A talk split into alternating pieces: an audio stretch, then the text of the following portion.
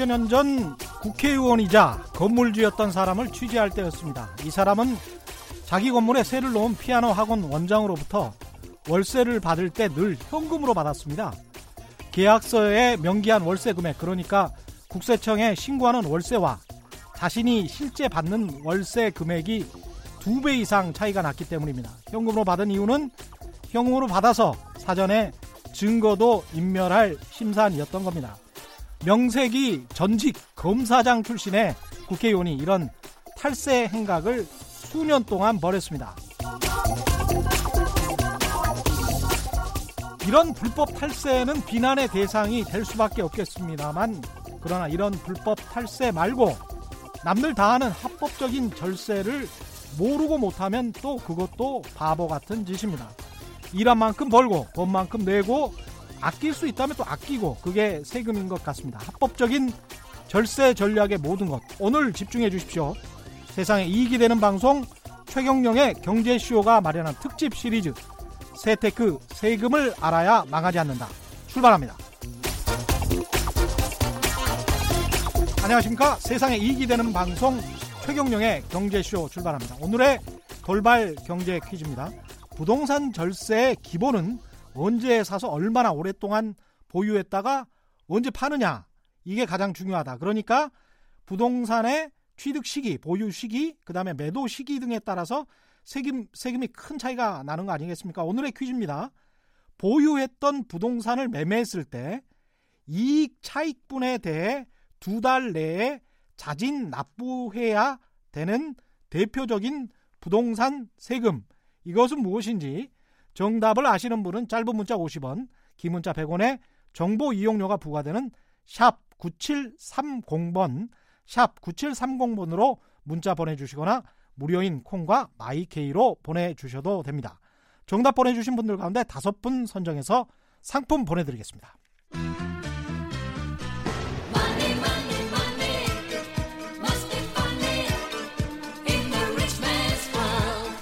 여러분, 돈 때문에 고생 많으시죠? 어디서도 듣기 힘든 살아있는 정보로 여러분을 경제 고수로 만들어드립니다. 최경영의 경제쇼 특별 기획 시리즈 망하지 않는 법 메모하며 들으시면 더욱 유익합니다. 5월 맞아 최경영의 경제쇼가 야심차게 마련한 특별 기획 시리즈 망하지 않는 법 보내드리고 있습니다. 오늘은 그 네 번째 시간 세테크 세금을 알아야 망하지 않는다를 준비했습니다. 세테크 세금을 알아야 망하지 않는다. 그런데 우리는 잘 모르고 있는 세금들 아주 기본적인 것들이 많다고 합니다. 최고의 부동산 세법 전문가 모셨습니다. 최경영의 경제쇼 공식 자문세무사 시죠. 세무법인 다솔의 안수남 대표 세무사 나오셨습니다. 안녕하십니까? 네, 안녕하세요. 세금이라는 것이 정말 그 부자들 에게만 해당되는 것 같은데 네. 사실 달랑 집 하나 있고 뭐 이런 사람들도 나중에 알고 보면 세금을 잘못 알아서 네. 저희 어머니도 이런 경우셨거든요. 네. 자- 잘못 공무원이셨는데 네. 그냥 잘못 알아서 집을 그냥 팔았는데 나중에 세금이 엄청나게 나오더라고요. 네. 이런 그 서민분들 많이 계시는데 네. 오늘 이런 것들 좀 바로 좀 잡아주십시오. 네, 그러겠습니다. 네. 오늘 그 주로 말씀하실 게 모르면 망하는 네. 부동산 세금 상식 네. 어떤 것들이 있을까요? 우선 이제 기본적으로 양도소득세 아시다시피 지금 1년에 몇 차례씩 개정되고 있지 않습니까? 예. 그러다 보니까 세무사들마저도 요즘 양포세라고 그래요. 아. 양도소득세를 포기한 세무사. 그 상담을 지금 안 해주셔요, 세무사님들이. 너무 어려워서 네, 그렇습니다. 그래서 우리 일반인들이 가서 황당하게 상담 받으러 왔다가 우리는 양도세 상담 안 합니다. 이 말을 듣고 예. 아니 세무사가 상담 안 해준다니 그럼 우리가 어디가 상담한단 말입니까 하고 황당해서 나오신 분들이 꽤 있으세요. 이게 주택 관련해서 그렇습니까? 그렇습니다. 특히 주택 관련해서는 아, 지금 아시다시피 비과세 규정을 적용 받으려고 갔다가 예. 비과세가 안 됐을 경우는 다주택 중과세가 돼버리면 예. 사실은 폭망이죠, 폭망. 예. 아, 그렇군요. 예, 그렇습니다. 그러니까 정말 상상할 수 없는 세금이 나오기 때문에 어. 우리 세무사님들마저도 머리가 쥐가 날 지경입니다. 그러니까 사람들이 그 가장 저도 헷갈렸던 부분 중에 하나가 가령 무슨 9.13 대책 이전에 예. 뭐 집을 2년 동안 그 보유를 그 사람도 하고 있어야 되는 건지 예. 소유를 이미 했었던 사람인데 네, 네. 뭐 2년 동안 보유를 해야 뭐 예. 일가구 1주택이라도 예. 세금이 비과세가 된다. 예. 그런 경우는 어떻습니까? 지금 이제 2021년도부터 시행될 법령인데요. 예. 지금은 2년 이상만 보유를 하면 예. 조정대상은 지역은 이제 2년을 거주해야 되지만요. 예. 2년 이상만 보유를 하면 되는데 취득일로부터 양도일까지 따져주는 거예요. 아. 그러니까 그 사이에 집이 10채가 있었던 20채가 있었던 예. 양도하는 시점에서만 총 보유 기간이 2년이면 되는데 아. 2021년도부터는 예. 한 채로 2년 이상을 보유해야 돼요. 한 채로 예. 그러니까 다른 집을 갖고 있다 팔았고 예. 지금은 다음 날 팔아도 비과세인데 예. 2021년도부터는 다른 집 한 채를 팔고 한 채 집을 가진 날로부터 2년을 따져 들은 거예요. 야, 이런 거는 어디서 큰일 날 못, 일입니다. 이런 거는 어디서 못 들었습니다. 큰일 날 일인데 지금 어. 이제 우리 국민들이 이걸 과연 얼마나 알지. 어, 이건 예, 신문 예. 기사에서도 못 본 것 같아요. 이 1세대 1주택 비과세 규정은 이렇게 세법을 자주 바꾸면 안 되거든요. 아. 이미 국민들이 다 알고 있는 집한 채를 가지고 음. 이렇게 법을 바꿔놓으니 물론 시행은 내년 아니라 내후년부터 시행되지만 예, 집 한 채만 갖고 2년 있어야 된다는 사실을 일반인들이 어떻게 그걸 다 알 거냐 이 말이죠. 이게 그러네요. 정말, 큰일 날 일입니다. 이것도. 예. 야, 이거는 잘 들으셔야 예. 되겠네요. 네, 네, 그 다른 부분들을 좀 하나씩 좀 짚어 주십시오. 예, 예, 예, 예. 예. 부동산과 관련해서. 그래서 이제 지금 제일 중요한 거는 이제 부동산이 많으신 분들은 예. 반드시 전문가들하고 상담을 하고 어떤 액션을 취하셔요. 처분하시기 전에. 그렇죠. 근데 이제 제 부동산이 조금 있다고 생각하신 분들 생각이 그렇죠. 나 같은 서민이 예. 내가 투기꾼도 아니고 예. 그리고 오랫동안 갖고 있었는데 예. 세금이 나와봐야 얼마나 나오겠냐 이런 생각을 하고 덜커덩 파시고 또 주변에 이제 주변에 이제 계시는 비전문가들한테 예. 상담을 받는 분이 많으신데요. 음. 꼭 여러분들이 알아두실 거는 예. 전문가한테 꼭 상담 받으셔야 됩니다. 어. 예, 그래서 비전문가로부터 상담 받은 거는 예. 예, 책임도 안 져주고 예, 그렇죠. 잘못된 예가 너무 많으니까 예. 꼭 전문가한테 상담받기로 꼭 권합니다. 네. 오늘은 그러면 예. 약간 색다르게 접근해 예. 보면서 예. 직접 세무 상담을 워낙 많이 하셨으니까 예, 예. 이 아주 저 바보스럽게 행동을 이미 해버렸어요. 예. 절대 하지 말아야 할 일을 했어. 예. 그런 것들이 좀 많다며요. 그렇습니다. 그런 것들을 좀 하나하나씩 좀 소, 우선 해주십시오. 이제 지금 현재 예. 2년 이상 거주를 해야 된다고 그러니까 예. 주민등록만 더 얼른 갖다 놔요. 아. 예. 주민등록만 더 얼른 갖다 놓고 예. 그래서 이제 우리가 말하면 위장 전입이죠. 아, 예. 국회의원들 뭐 자주 나오는. 그런 거. 예. 예. 위장 전입을 밥 먹듯이 지금 하고 계시는데 예. 이 부분도 요즘 국세청에서는 전부 잡아냅니다. 거의. 아, 그렇군요. 예. 그래서 이건 이제 사업용 토지를 인정받으려고 8년 자격 감면 받으려고 2년 이상 거주할 주택 때문에 위장으로 주민등록 갖다 놨다가 걸리러 걸려가지고 세금 폭탄 맞는 사례가 너무 많으니까 아. 그 반드시 실제 거주하시는 곳에다 주민등록 갖다 놓고 사셔야 된다는 사실 꼭 아셔야 되고요. 위장 전입은 안, 안 통한다. 네, 안. 통한다. 예. 음. 두 번째 또 많으신 것이 요즘에 거꾸로, 거꾸로 이제 위장이혼이 있어요. 위장 이혼. 예. 다주택자 중과세 걸리니까 야, 이혼까지 합니까? 예, 이제 위장으로 이혼을 하고 실제로 같이 살면서 위장 이혼을 했을 때 예. 예, 종전에 대법원에서는 이렇게 위장 이혼이라 하더라도 세대를 달리 봐야 된다는 판단이 있었어요. 아, 근데 그랬군요. 올해부터는 법을 아예 바뀌어가 바꿔서 예. 예, 위장 이혼하고 실제로 살면은 동일 세대로 본다고 법을 아예 개정을 해버렸으니까요. 음. 예, 이제 위장 이혼할 생각도 하지 말으셔야 됩니다. 아. 이제 제일 많은 것들이 뭐냐면 위장으로 세대 분리하는 거예요. 뭐냐면 위장으로 세대 분리. 네. 아버지도 집한채 있고 아들도 집한채 있어요. 예. 근데 아들이 이제 나이가 서른 살 먹었거나 어. 직장을 다니고 되면 세대 분리 요건이 되거든요. 그러네요. 그러면 세대가 분리가 예. 되면 아버지도 집한 채, 아들도 집한채 되니까 둘 다 비과세 받을 수 있겠죠. 음. 그러다 보니까 아들을 아버지하고 같이 살고 있는 주민등록을 다른 곳에다 분리시켜 놓는다 이거죠. 아, 실제로는 아버지랑 아, 같이, 같이 살- 살면서요. 같이 살면서 네, 네. 예, 또 이제 부모님도 같이 살면서 세대 분리를 시켜놓고 그렇게 파는 경우가 있어 있음 많아요. 아. 그렇게 해서 비과세를 받았는데 네. 사실은 위장으로 세대 분리가 됐다는 것이 확인돼 버리면 음. 일 1세대 2주택자가 돼 버리잖아요. 예. 그럼 서울 같은 경우는 중과세가 되니까 예. 세금 폭탄을 맞아 버린 거죠. 그러네요. 예. 예. 근데 이 걸리는 유형들이 예. 통상적으로 국세청 그 전산망이 잘 예. 돼 있어 가지고요. 예. 아들이 주민등록 세대 분리 되어 있으면 어. 그 집에 세입자가 또 있는지를 또 체크를 하게 됩니다. 음. 그러면 그 집에도 부모가 있고 자녀가 있고 또 자녀가 둘이나 있으면 예. 방이 몇 개 필요하다는 거 다 알잖아요. 예. 그 다음에 보통 집주인이 이제 집주인 아들을 그다 주민으로 갖다 놓거든요. 예.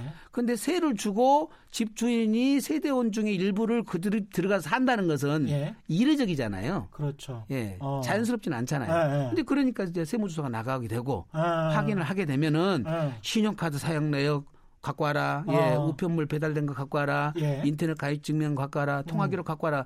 이런 객관적인 자료에 의해서 본인이 실제 어디 살았는지가 한눈에 나타나 버립니다. 그래서 거짓말 할 수가 없다는 거죠. 네. 꼼짝 못 하는군요. 네. 꼼짝 할 수가 없네. 옛날처럼 이제 예. 그런 그 시대가 아니라서 어. 예, 요즘에는 객관적 과학적 증거 자료가 너무 넘쳐나니까 아. 예, 세무 공무원들이 조사하기도 편해졌고요. 적발될 확률이 굉장히 음. 높습니다. 네. 이게 지금 2년 거주로 1가구 1주택자라도 네. 2년 거주를 해야 뭐 비과세 혜택을 받을 수 예. 있다. 네. 요렇게 법이 바뀐 다음에 네.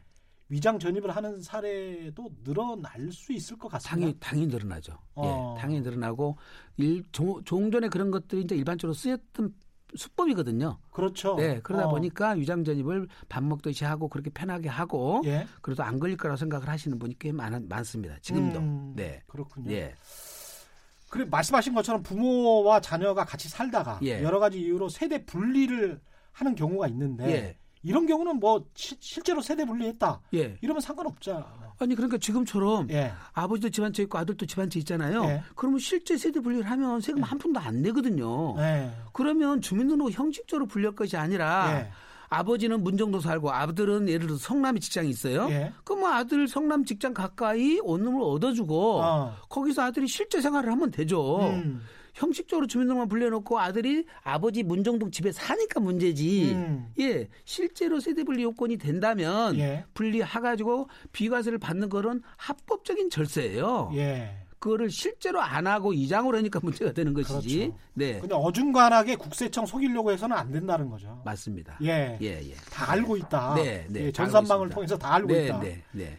또 절대 하지 말아야 할 것. 네. 어떤 게 있습니까? 요즘도 이제 다운 계약서 쓰거나 업 계약서 쓰는 분이 계세요. 아, 요즘 예, 있습니까? 예. 다운 계약서 쓰는 분들은 업 계약서 쓰는 분은 어떤 경우냐면은 음. 이 땅을 사서 예. 이제 예를 들어서 다세대 주택을 지어서 분양할 사람들 어. 그 사람 입장에서는 난 사업 사업소득세를 조금 내려고 예. 내가 땅값 준 것을 비싸게 산 걸로 하려고 그러거든요. 예. 근데 파는 사람은 1세대 1주택 비과세자예요. 예. 세금 한 푼도 안 내거든요. 예. 그게 6억에 팔았는데 8억으로 끌어올려 달라고 그러면 예. 아무 생각 없이 2억을 더 up을 시켜 준다는 거죠. 음. 그래 봐야 9억 이하는 세금이 없으니까요. 어. 그렇게 해서 이제 건설업자는 8억으로 취득한 걸로 해서 세무 신고를 했는데 예. 나중에 세무 조사를 해 봤더니 2억을 up을 시켰더라. 음. 그러면 그 사람이 비과세 받을 돈 중에서 2억 원에 대해서는 비과세를 안 해버리고 추징을 당해요. 예. 그래가지고 뭣 모르고 다운 계약서, 업계약서를 써줬다가 예. 비과세를 한 푼도 세금 안 낼 사람이 세금을 두드려 맞게 맞는 경우가 굉장히 많습니다. 그러네요. 예, 그래서 어. 그- 절대로 예, 다운 계약서를 쓰거나 업계약서를 업계약서 써주면은 안. 절대로 안 됩니다. 어. 네. 그다음에 이제 부동산 사고 팔때 예. 상식적으로 꼭 알아두실 것이 음. 우리가 이제 보유세가 6월 1일 기준으로 나오거든요. 예. 재산세나 종합부동산세가 6월 1일에 예 소유자 소유자. 한테 아. 이제 부과되는 거예요. 음. 그러면 그 시기에 사고 파는 사람도 있잖아요. 그러네요. 네, 파는 사람은 5월 말 이전에 잔금을 받아서 내 거 소유를 6월 1일 날 피하는 거고요. 그래야 재산세가 안. 안 나오는 거죠. 그러네. 사는 사람은 6월 1일 넘겨서 어. 잔금을 치러 가지고 6월 2일 이후에 내가 사야 그 그러네. 해 재산세를 안 무는 거거든요. 그래야 몇십만 원, 몇백만 그렇습니다. 절약할 수 있는. 전체 예. 보유 기간 중에 예. 예, 1년 중에 보유 기간별로 재산세를 물리면 좋겠는데 음. 6월 1일 딱 그날 소유자한테 물리다 보니까 요거는 이제 각자 아는 사람과 모르는 사람은 음. 예, 덤태기 쓰는 거죠, 이제. 모르고 이제 아무 생각 없이 하는 계약을 사람은 할때뭐 네. 5월에 계약을 하면 이것까지 감안해서 또 계약을 좀 그렇습니다. 해야 되겠네. 예, 그걸 감안하고 하셔야 됩니다. 예. 네, 네. 예. 이거 이렇게 이제 의도한 경우가 아니고 예. 그냥 내가 무심코 했어요. 네, 네, 네. 전혀 의도하지 않은 건데 네. 나중에 세, 세금 폭탄 맞는 경우도 있습니까? 그렇습니다. 이제 1년에 세금을 이제 부동산을 하나 팔고 두 개 팔면은 예. 이게 합산이 돼요. 예. 그런데 11월 달에 팔고 12월 달에 팔아 가지고 합산해서 누진율이 붙어 가지고 음. 세금이 더 나와 버리는 거죠. 아. 그런 경우는 내가 11월 달에 팔았으면 12월 달에 팔지 말고 내년 1월 달에 팔면은 예, 공제액도 달라지고 세율 적용 세율도 달라져서 예, 세부 담이 차이가 나버리죠. 그냥 같은 해에는 팔 팔면 안 되는. 근데 이익 그 이익이 난 거는 같은 해 팔면 안 되고요. 아, 소 하나는 이익 나고 하나는 손해 났잖아요. 예. 그때는 또 같은 해 팔아야 돼요. 아 그렇습니까? 그렇습니다. 어. 해를 달리해 버리면 예. 손해 난 것을 까먹지를 못해요.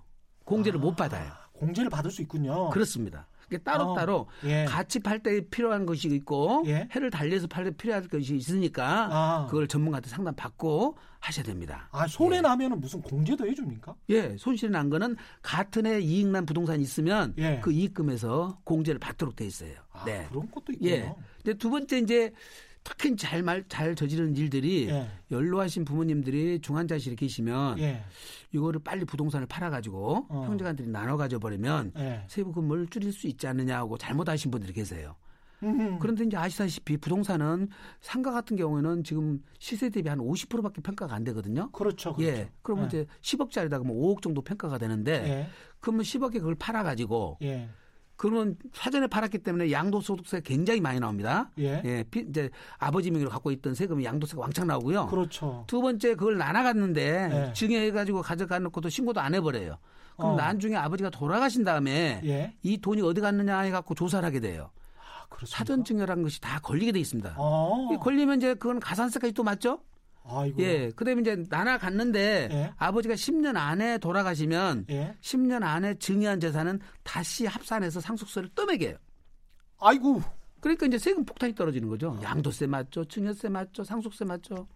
예. 그래서 암- 세금 최, 최대한 줄일 수 있는 것을 어. 이렇게 해가지고 세금 폭탄 맞아서 양도가액이 60%, 65%까지 세금 맞는 사람도 봤어요. 부모님 재산은 욕심내지 말고 그냥 충분히 효도를 하고 예. 가만히 자식들 입장에서는 가만히 있는 게 제일 좋네. 중환자실에 계실 때는 예. 간호를 잘해서 효도를 하시고 그렇죠. 예 어. 그다음에 이제 돌아가신 다음에 어떤 처리를 하실 생각을 해야지 어. 아이고 돌아가시기 전에 뭔가 해야 되겠다 하면 큰 사고가 납니다 오히려 뭐 예. 그렇게 재테크 생각하다가 네, 오히려 세금만 많이 맞습니다 맞을 수 있겠네요. 네네 예. 예. 분양권 입주권 거래 요새는 뭐 별로 안 이루어지는 것 같습니다만 네, 예, 부동산 시장이 별로 안 좋아서 예. 요것도 좀 세법이 좀 고- 복잡하죠. 아, 지난번에 이제 그 분양권 같은 경우에는 우리가 이제 이월과세 적용 대상이 아니었는데 그 말은 무슨 얘기냐면 예. 부모 자식 지간이라든지 부부 간에는 증여를 하면 부동산을 5년 안에 팔면 안 되도록 돼 있었어요. 아. 근데 분양권은 그게 빠져 있어 가지고 증여를 해서 바로 팔아도 괜찮도록 돼 있었습니다. 그렇군요. 네, 근데 부부간에는 어. 6억까지는 세금이 없잖아요. 예. 분양권이 3억짜리다. 예. 프리미엄이 2억 붙었다 그러면 5억짜리 되잖아요. 예. 그러면 5억에 대한 세금을 물라면 2억에 대한 세금을 물라면 꽤 많으니까 음. 6억까지는 부부간에 증여를 해도 세금이 없으니까 부부간에 증여를 해요. 아, 그리고 분양권을. 3개월 안에 팔아버리면 아, 그 양도가액이 증여가액이 돼요. 그렇습니까? 양도가액이 어. 증여가액이 되면 취득가액과 양도가액이 동일해져서 양도 양도세가 안 나와버리거든요. 예. 그러면 증여세도 안 나오고 양도세도 안 나와버리죠. 일석이조죠. 야. 예, 그렇게 해서 세금을 절세 아닌 절세가 됐었어요. 예. 그래서 이제 그건 당국에서 알아가지고 어. 이번에 세법이 개정돼서 아. 그런 경우도 이제 2월과세 적용 대상으로 삼았기 때문에 아. 분양권을 사전증여해서 세금을 절세하는 방법은 없어졌다. 음. 이제 그렇게 알고 계셔야 됩니다. 그냥 분양권 입주권을 함부로 증여하면 안 예, 되네요. 예, 이것도. 이제는 함부로 증여하시면 안 됩니다. 어. 이거 반드시 전문가 상담 받으시고 하셔야 되고요. 아. 예, 절세 방법을 따로 찾으셔야 될 것 같습니다. 예, 알겠습니다. 네, 그러면 계속 절대 하지 말아야 할 것들 네, 알아보고 있는데 이거 상당히 재밌는데요. 네. 잘못된 선택으로 이제 예. 세금뿐만이 아니고 네, 불법까지 그냥 내가 온갖별에 저지르게 됐어요. 예. 그래서 이, 이 고생할 수 있는 경우도 꽤 있습니다.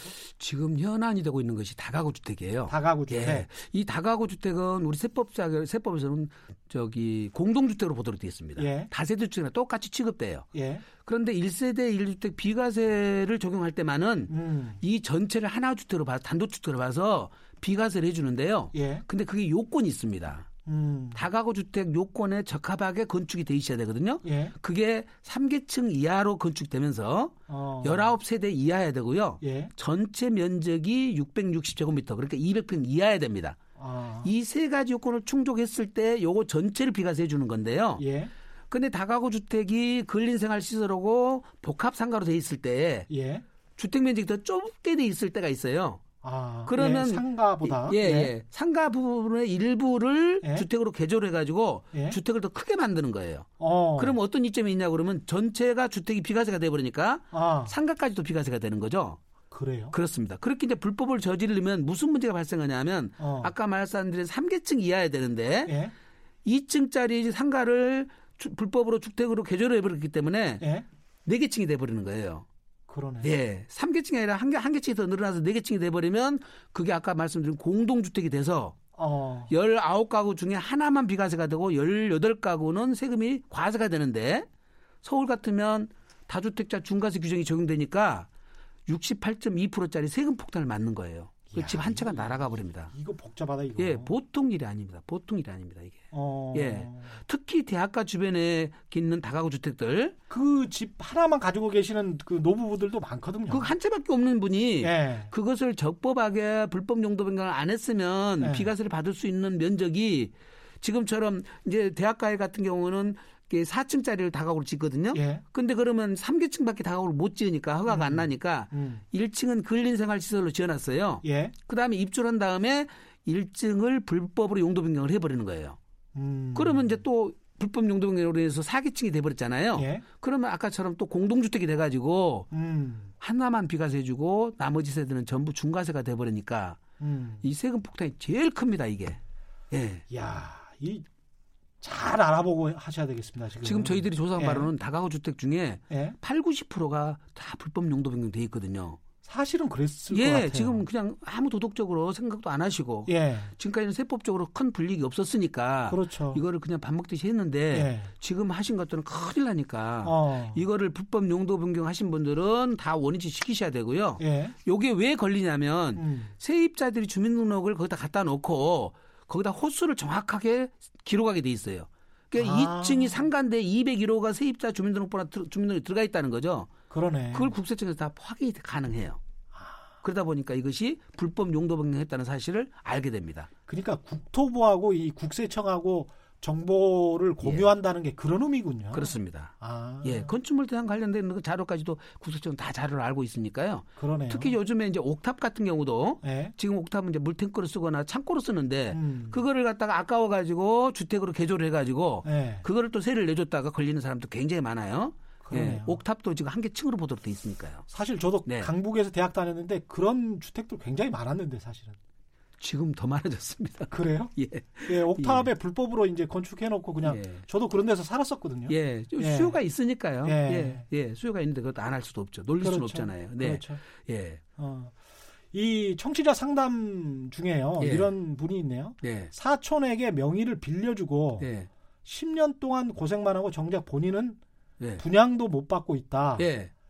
이- 근데 이게 불법 불법인 거죠, 이거는. 그러니까 지금 명의를 빌려주면 예. 세금 부과받고 과태료만 부과받는 것이 아니라 예. 지금 아파트 분양받으려면 그때 점수가 있어야 되거든요. 그렇죠. 점수가 결혼했냐 안 했냐 자녀가 몇이냐 무주택 기간이 어떻게 되냐 이걸 그렇죠. 따지는데 예. 명의를 빌려줘 가지고 자기가 유주택자가 돼 버렸으니까 음. 그 무주택 기간에 점수를 다 까먹어 버리잖아요. 그러네요. 그거를 내가 명의를 빌려줬으니까 나는 집이 없었습니다 해도 이걸 구제받을 수 있는 방법이 없습니다. 이거는 네 그동안에 본인만 재테크를 못한 거네. 그렇습니다. 그 불이익은 어떻게 해서 구제받을 수가 없죠. 참. 예, 자, 이 뭐 어느 정도 좀 해결이 좀 되긴 됩니다. 근데 이제 음. 세무사님 같은 전문가가 꼭 필요한 게 네. 이게 무조건 혼자 결정을 하기 전에 네. 상담을 받지 않으면 이런 거를 잘 모르잖아요.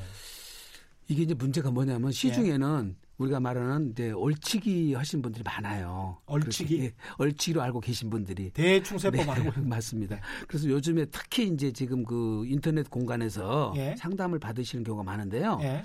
이분들이 정확하게 모든 법을 다 알고 판단해 주신 것이 아니라 음. 본인만이 알고 있는 내용 가지고 상담을 하다 보니까 실수가 굉장히 많습니다. 예. 또한 가지는 지금처럼 이 복잡할 때는 세무사님마저도 헷갈려요. 그 그렇죠. 세무사님 세 군데 상담해보면 세 군데 답이 다 다릅니다, 지금. 아, 네. 그래서 반드시 또, 세 분이 똑같이 답이 똑같으면은 실행을 하지만 예. 답이 다 다르면 다시 한번 또 확인하셔야 돼요. 아, 이게 이제 또각 분야마다 전문가가 있으니까 예. 예, 양도 상속 증여를 전문적으로 하시는 세무사님을 또 찾아가셔야지 예. 예, 기장 전문 세무사님을 찾아가시면 요즘에 이렇게 바뀌는 거를 다 알 수도 없고 기장 전문 세무사라는 거는 업계 용어여서 아, 사실은 사업자 중심으로 사업자 중심으로. 네, 네, 그렇습니다. 예, 예. 사업하시는 분을 전담하시는 세무사님들은 예, 예, 그 사업과 관련된 것은 다 능통하게 잘 아세요. 그렇죠. 예. 그렇죠. 근데 이제 어쩌다 한 번씩 하는 이 양도상속증의 일을 이렇게 자주 바뀌는 거를 본인이 다 숙지하고 암기하고 있을 수가 없, 없잖아요. 예. 그러다 보니까 아까 양포세 세무사님 계신다고 예, 그랬잖아요. 예, 예. 포기를 해버리시거나 예. 또 좀 상담 오기니까 해주긴 해주는데 음. 예 정말 정확하게 모르는 상황에서 상담이 되는 경우가 예, 상당히 있더라고요 보니까 네. 아, 지금 이제 말씀 쭉 들어보니까 절세법이 어느 정도는 보이는 것 같은데 네, 네, 지금까지 하지 말아야 할 것을 거꾸로 네, 하면 되지 않을까 뭐 이런 생각도 해보고요. 예, 기본적으로 다운계약서, 예. 업계약서, 위장전입, 세대분리 같은 예, 이런 엉성한 꼼수 예. 이런 거는 안 통한다. 네. 뭐 이, 이거죠. 지금 이제 국세청에 갖고 예. 있는 컴퓨터가 예. 우리나라에서 가장 정보를 많이 축적하고 있어요. 예. 예. 거기에는 모든 걸 다 볼 수가 있습니다. 예.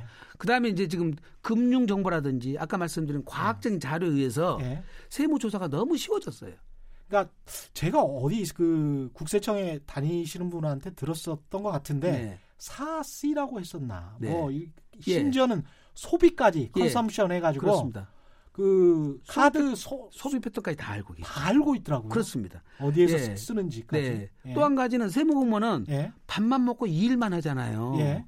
그러니까 전문성이 굉장히 뛰어난 공무원들이에요. 예. 그러니까 이 사람들을 속이려고 그러면 되게 속아, 속겠습니까? 그렇죠. 그러니까 이제 꼼수를 부릴 생각은 안 하셔야 됩니다. 애당초부터. 예. 예. 그리고 다양한 뭐 기법들이 있더라고요. 예. 그 이 탈세를 잡아내는 네. 아주 신기하던데 네. 쉽지 않습니다. 탈세하기가. 그래서 그거는 예. 포기하시는 게 낫고 예. 훌륭한 절세법만 잘 숙지하시는 게 나을 것 같습니다. 예. 예. 미리 알아두면 좋을 절세법 가운데 부동산 취득할 때 네. 취득할 때 알아두면 좋은 절세법 같은 건 어떤 게 있습니까? 취득할 때도 있고요. 양도할 예. 때도 있고 마찬가지인데 예. 우선 매매계약서 작성을 잘 하셔야 돼요. 매매계약서. 이 매매계약서에 절세 비법들이 다 숨어 있어요, 사실은. 음, 우리 아까 처음 서두에 우리가 양도 시기, 예. 취득식 양도 시기가 보유기한을 결정하고 적용 세법을 결정을 하고 장기 보유 특별공제의 율을 걸- 결정하고 이게 다 달라지거든요. 예. 그러니까 잔금을 언제로 삼, 언제로 해야 될 것인지에 따라 세금이 달라지거든요. 음. 그다음에 이제 양도계약서에다가 보면은 일단은 우리가 예를 들어서 과수원에 땅을 팔 때는 예. 거기 지상에 있는 과수목까지 같이 팔아요. 그렇, 예. 그렇죠. 그때 그러면 과수목을 분리해서 쓰는 것이 유리한지 함께 쓰는 것이 유리한지 아. 통상적으로 과수목 그냥 사과나무 배나무는 양도세 대상이 아닌데 예. 그거를 한 주당 20만 원짜리를 그냥 땅값에다 같이 써버려요. 그럼 세금 계산할 때 같이 나와버리거든요.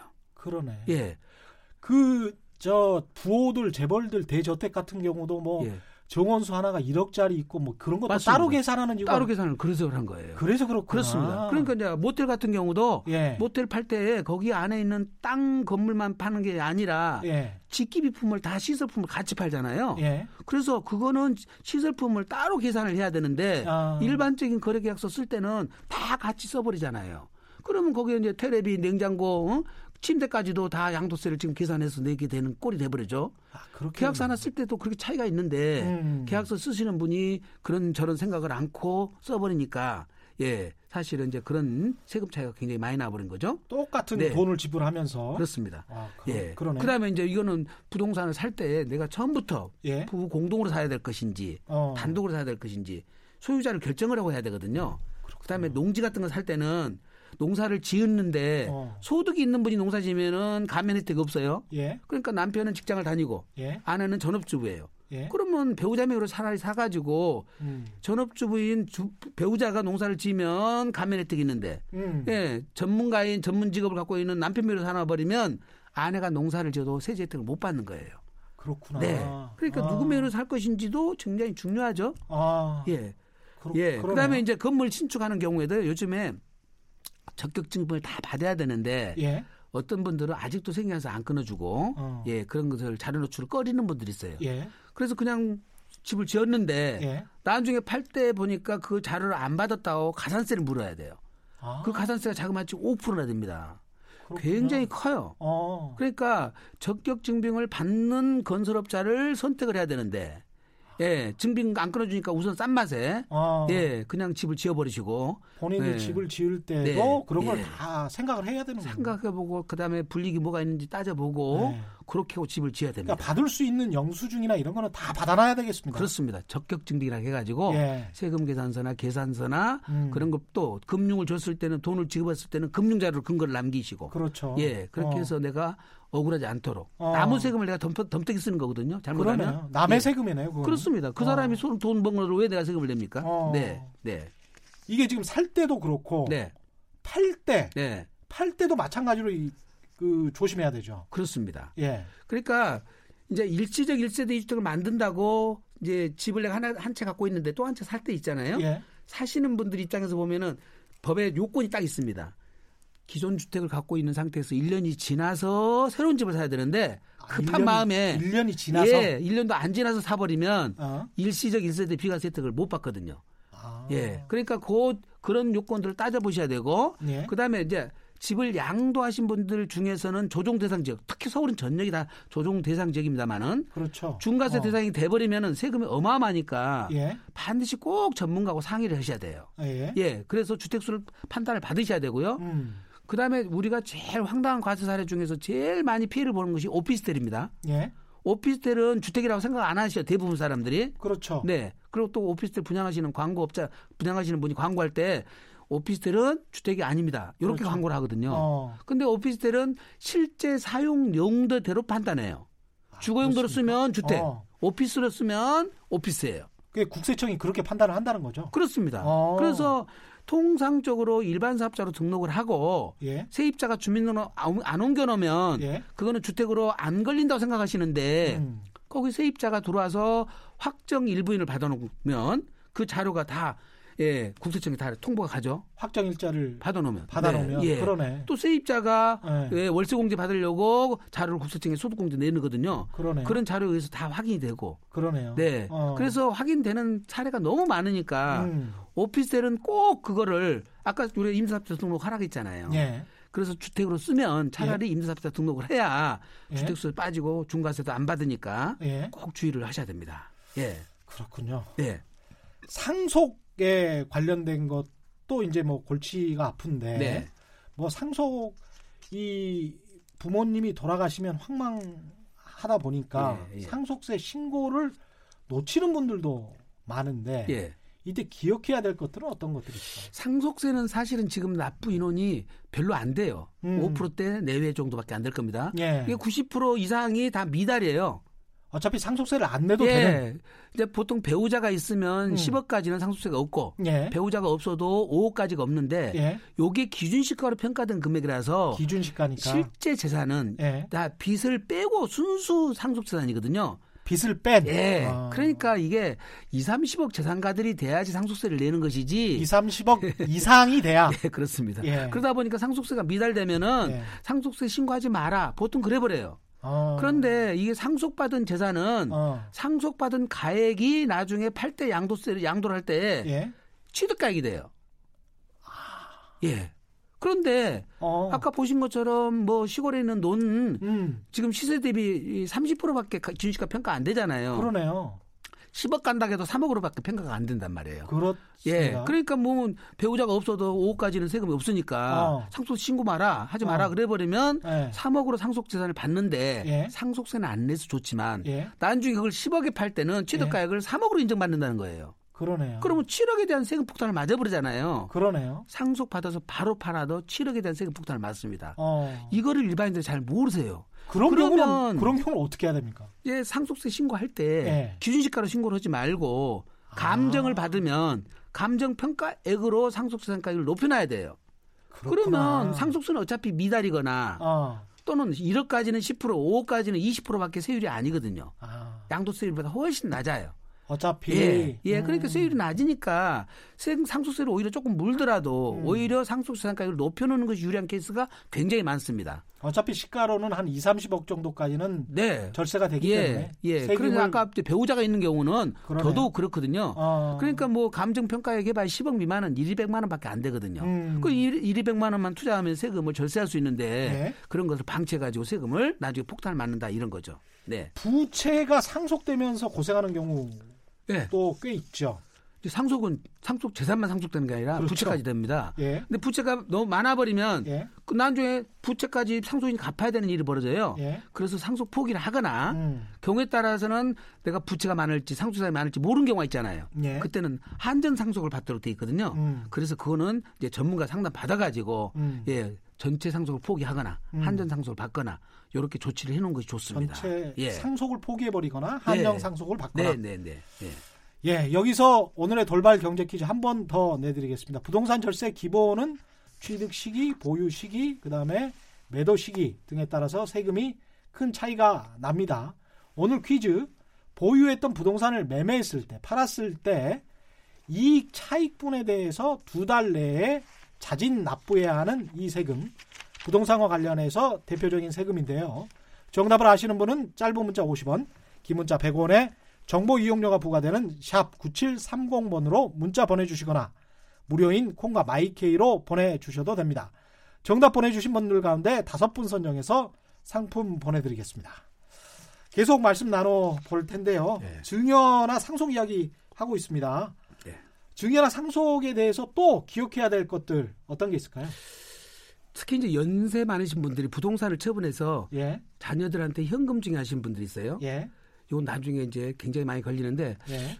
지금 어머니가 보상을 받으셔가지고 예. 그때 아마 50억 정도 보상을 받으셨는데 아유야. 예, 10억 정도 양도세를 물고 예, 본인이 30억, 그다음에 여동생한테 10억, 그리고 예. 어머니가 10억에서 건물을 사셨나 봐요. 어, 그리고 7년 만에 돌아가셔 버렸나 봐요.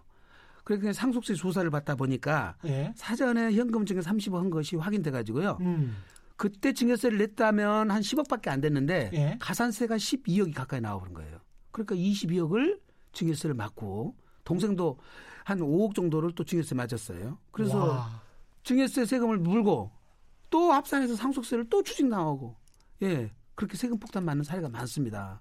그래서 야. 고령자가 예, 고액의 부동산을 처분했을 때 예, 현금 증여를 하는 거는 음, 굉장히 위험합니다. 음, 그래서 사전에 음, 예, 부동산을 사전 증여해 가지고 차라리 매각하는 방법도 있으니까 예, 이 전문가한테 꼭 상담을 좀 받으시고 해야 됩니다. 어, 네. 그다음에 이제 그 부부간이나 직계존비속 간에는 음, 증여를 받고 나서 5년 안에 처분해 버리면 증여세 절수 효과가 없어져 버려요. 그 이율과세 때문에. 음, 그래서 처분 시기를 잘 선택을 하셔야 되고요. 예, 예. 그래서 예, 5년 넘겨서 파는 게 좋을지, 5년 안에 파는 게 좋을지는 전문가한테 반드시 상담을 꼭 하셔야 됩니다. 이야, 예. 또 상속 재산 같은 경우도 처분 시기가 굉장히 중요합니다. 예, 상속 재산을 바- 상속을 받아서 음, 6개월 이내에 처분하려면 음, 아까 그 양도가액이 상속 개시상시 평가액으로 인정이 돼요. 예, 그러니까 상속 개시상시 평가액은 양도가액이 취득가액이 되니까 예, 양도소득세는 한 푼도 안 나오겠죠. 예, 대신 상속세가 많아질 수 있잖아요. 그러네요. 그러니까 6개월 안에 팔아야 될지 6개월 넘어서 팔아야 될지 음, 이것도 전문가한테 꼭 상담을 받고 하셔야 돼요. 그렇습니다. 예, 예, 예. 증여하는 것도 이제 지금 보셔도 알겠지만은 음. 증여를 기준시가로 증여를 해가지고 예, 증여세는 낮지만 예, 결국은 그건 나중에 팔 때 고개 취득가액이 되잖아요. 그러네요. 네. 음, 그게 증여하는 것도 무턱대고 무조건 증여세 안 나오기만 하는 게 유리한 게 아니에요. 내가 이렇게 싸게 증여를 받았으니 네 나중에 이제 팔 때는 양도소득세가 굉장히 많이 나와요. 차익이 많아져 갖고 양도소득세 이런 46.2%가 되잖아요. 아, 특히 부부간에는 6억까지는 증여세가 없으니까 음, 그 이하의 경우는 오히려 증여가액을 높여가지고 음. 취득가액을 높여놔야 나중에 팔 때 양도세가 절세가 되는 거잖아요. 이거는 기준이 되는 어떤 지점이 어느 정도인지를 네. 꼭좀 확인을 해봐야 되겠습니다. 그렇습니다. 이거는 예. 그래서 지금 이제 감정을 다 안 하고도 예. 우리가 흔히 이제, 이제 실무적으로는 탁상 감정이라는 게 있어요. 예. 감정 평가사님한테 예. 이 부동산이 현재 감정가액이 어느 정도 나올 것 같습니까? 하고 예. 물어보면 예. 금액을 알려줘요. 그러면 우리가 감정가로 증여하는 것이 유리한지 어. 기준시가로 증여를 유리한지를 미리 알아볼 수가 있다는 거죠. 감정가라는 게 보통 시가의 한 90%한 70%에서 80% 수준, 70% 80% 예, 수준? 80% 수준 된다고 어. 보여주면 됩니다. 네. 그렇게 생각을 하고 네, 예, 어, 이 행동을 하시는 게 낫겠습니다. 그렇습니다. 예. 예, 예. 자녀들에게 같은 경우에 예, 증여하는 것보다 네. 매매하는 게 유리한 경우도 있습니까? 그렇습니다. 이제 특히 1세대 1주택인 주택을 예. 아버지가 갖고 있는데 음. 그걸 자녀한테 주려고 그러면 예. 10억짜리다 그러면 증여세만 해도 한 2억 4천 나오거든요. 예. 그러면 어차피 아버지는 1세대 1주택이잖아요. 예. 그러면 자녀한테는 약 30%까지 싸게 줘도 예. 증여세를 안 매겨요. 어. 그런 텀 룸이 있다는 거죠. 예. 그러면 자녀가 연봉이 어느 정도 되고 음. 돈을 모아놓은 것이 어느 정도 있고 예. 그러면 그거를 매매로 살 수가 있는데 음. 돈이 부족하다. 그럼 음. 융자를 받거나 다시 아버지가 그 집에 살잖아요. 예. 그럼 전세를 주는 거예요 부모님한테. 예. 예, 세를 줘가지고 그거를 전세를 안고 부모님한테 매매를 하는 거죠. 어. 그래서 부자지간에든 부- 부모와 자식지간에 원칙적으로는 이제 매매를 인정을 안 하지만 예. 자식이 돈 번 근거가 확실하고 예. 그다음에 돈을 주고받은 사실이 객관적으로 입증이 되면 예. 그다음에 세법상 인정된 거래 금액으로 인정을 하면 예. 매매가 허용이 돼요. 그렇군요. 예. 그러니까 무조건 예. 증여만 할 생각을 하지 마시고 예. 그 조건이 충족됐는지 아닌지를 예. 전문가한테 상담 받으셔서 예. 증여가 유리한지 음. 양도가 유리한지 예. 또는 또 부담부 증여도 있습니다. 이 빚을, 아, 안고 빚을 안고. 증여하는 것이 유리한지 예. 요거를 직접 상담을 받고 판단하셔야 돼요. 네. 그렇군요. 네. 이러면 이제 뭐 임대 같은 경우도 자녀들에게 해줄 수가 있... 생각해 보니까 그 최정호 그 국토교통부 장관 후보자 예. 낙마시킨 했습니다만은 그분도 이제 합법이니까 그렇게 했을 거 아닙니까? 그건 합법이죠. 그렇죠. 자녀 부동산에 부모가 살때 예. 무상으로 살게 할 수도 있지만 예. 돈을 정상적으로 받고 살, 살게 하실 수도 있고요. 그렇죠. 또 부모집도 마찬가지예요. 자녀한테 무상으로 살게 할 수도 있지만 어. 예, 돈을 받고 예, 살게 해도 다 합법적이죠. 예, 계약서가 있고 서로 간에 금전이 오고 간 게 있으면 네. 뭐 국세청이 거기에 관해서 뭐라고 할 수가 없겠네요. 네, 시세대로만 정상적으로 처리했다면 아무 아. 문제가 없습니다. 그렇겠네요. 예, 예. 그러면 마찬가지로 뭐 가족 간에 돈을 빌려주고 받을 때도 네. 적정 무슨 이자율 같은 게 있습니까? 지난번에 장관 후보님도 이제 그런 게 있었잖아요. 예. 부모님한테 돈 빌려주고 이자 주는 것처럼 예. 해놨다고 그러는데 예. 아니 이거는 합법적으로 인정이 되는 거예요. 아, 우리가 세법상 적정 이자율은 4.6%거든요. 4.6%. 예, 예. 4.6%보다 싸게 만약에 이자를 받고 있었다. 예. 근데 그게 1년에 연간 1천만 원 이하다. 예. 그거는 괜찮아요. 예. 천만 원이 넘어가면 그 음. 금액은 또 증여로 보기 때문에 예. 그래서 빌려준 금액이 얼마인지 음. 이자율을 얼마로 정하는 것이 적정한지는 음. 전문가한테 상담 받으시고 음. 검토 받은 다음에 하시는 게 좋을 것 같습니다. 자, 오늘 시간 거의 뭐 끝나가는데요. 마지막으로 네. 다음 달 뭐 재산세, 종합부동산세 과세를 앞두고 예, 있습니다. 예. 주택을 부부 소유로 해야 할지 지금 와서 네. 이 주택 임대 사업자 뭐 등록을 해야 될지 고민하는 분들 많을 것 같은데요. 네. 마지막으로 한번 조언을 해 주십시오. 요게 부부간에 그 증여하시는 경우는 예. 꼭 전문가한테 상담받고 오셔야 됩니다. 예. 왜 그러냐면 1세대 1주택자의 경우는 9억 초과분은 종부세가 내잖아요. 예. 그러면 부부간에 증여하면 6억 6억 되니까 그렇죠. 12억 넘어가는 것만 세금을 내니까 그렇죠. 마치 부부간에 증여를 해서 음. 나눠 놓는 것이 유리한 것처럼 보여요. 근데 이제 1세대 1주택자는 무슨 혜택이 있냐면 예. 장기 보유했다고 해서 40% 혜택이 또 있어요. 세액공제가. 아. 그다음에 장기 보유한 거다고 그다음에 나이 많은 거 그래서 연로 공제가 있어 가지고 예. 최대 70%까지 세액 공제 되거든요. 예. 그러니까 경우에 따라서는 오히려 1세대 1주택으로 갖고 있는 것이 더 유리할 수도 있어요. 아, 그렇군요. 예. 그러니까 가격대마다 다르니까 예. 요거는 전문가한테 꼭 상담 받으셔 가지고 해 봐야 되고요. 예. 지금 경우에 따라서 종합부동산세는 예. 이제 금액 큰 것들은 자녀들한테 줄라고 하니까 증여세도 많이 나와. 음. 부담보 증여하니까 양도세가 또 많이 나와. 예. 파는 걸로 형식할 때 또 양도세도 많이 나와. 예. 그래서 그거를 갖다가 세대 다른 가족한테 넘기는 것이 어려운 분들도 있어요. 예. 근데 이제 요거는 잘 안 쓰는 수법이지만 예. 예, 이거를 개인이 갖고 있는 부동산을 법인화 시켜서 예. 예, 법인한테 현물 출자해서 법인으로 소유하게 되면 예. 종합부동산을 절세할 수 있는 방법도 나옵니다. 음. 그거는 이제 전문 세무사님하고 상담을 하셔야 되니까 예. 그건 상담 받아보시고요. 예. 그다음에 주택임대 사업자와 관련해 가지고 이제 한마디 정리를 해드리자면 예, 9.13 조치 이후에 취득한 거는 혜택이 많이 줄었다고 그랬잖아요. 예. 근데 금년도 2019년 2월 12일 이후에 사가지고 임대사업을 하는 거는 음. 세제 혜택이 오히려 마이너스예요. 예, 마이너스라는 마이너스입니까? 얘기란 어. 얘기는 뭐냐면 임대사업자 등록을 한 사람은 예. 비과세 받는 주택은 거주 주택은 평생 한 채만 비과세를 해줘요. 평생. 어. 그러니까 3억짜리 임대사업자 등록 하나 해놨다가 10억, 20억짜리 비과세를 음. 한 채밖에 못 받아버리면 음. 오히려 크게 손해 나니까 그러네요. 임대사업자 등록을 하는 것이 유리한지 안 한 것이 유리한지 음. 꼭 확인하셔야 되고 아. 2019년 2월 12일 이후 취득한 주택은 음. 임대사업자 등록을 해도 불이익이 더 크다. 불이익이 더 크다. 네, 이거는 아. 꼭 알고 임대사업자 등록을 해야 될 것 같습니다. 네. 야, 오늘 긴 시간 말씀 고맙습니다. 세무법인 다솔의 안수남 대표 세무사님이셨습니다. 고맙습니다. 네, 감사합니다. 오늘 돌발 경제 퀴즈 정답은 양도소득세였고요. 당첨자는 인터넷 홈페이지에서 확인하실 수 있습니다. 내일은 최경령의 경제쇼 특별 기획 시리즈 망하지 않는 법 마지막 시간인데요. 최고의 경제학자들만의 망하지 않는 재테크 노하우는 무엇인지 그 궁금증 같이 풀어보겠습니다. 세상에 이익이 되는 방송 최경령의 경제쇼였습니다. 고맙습니다.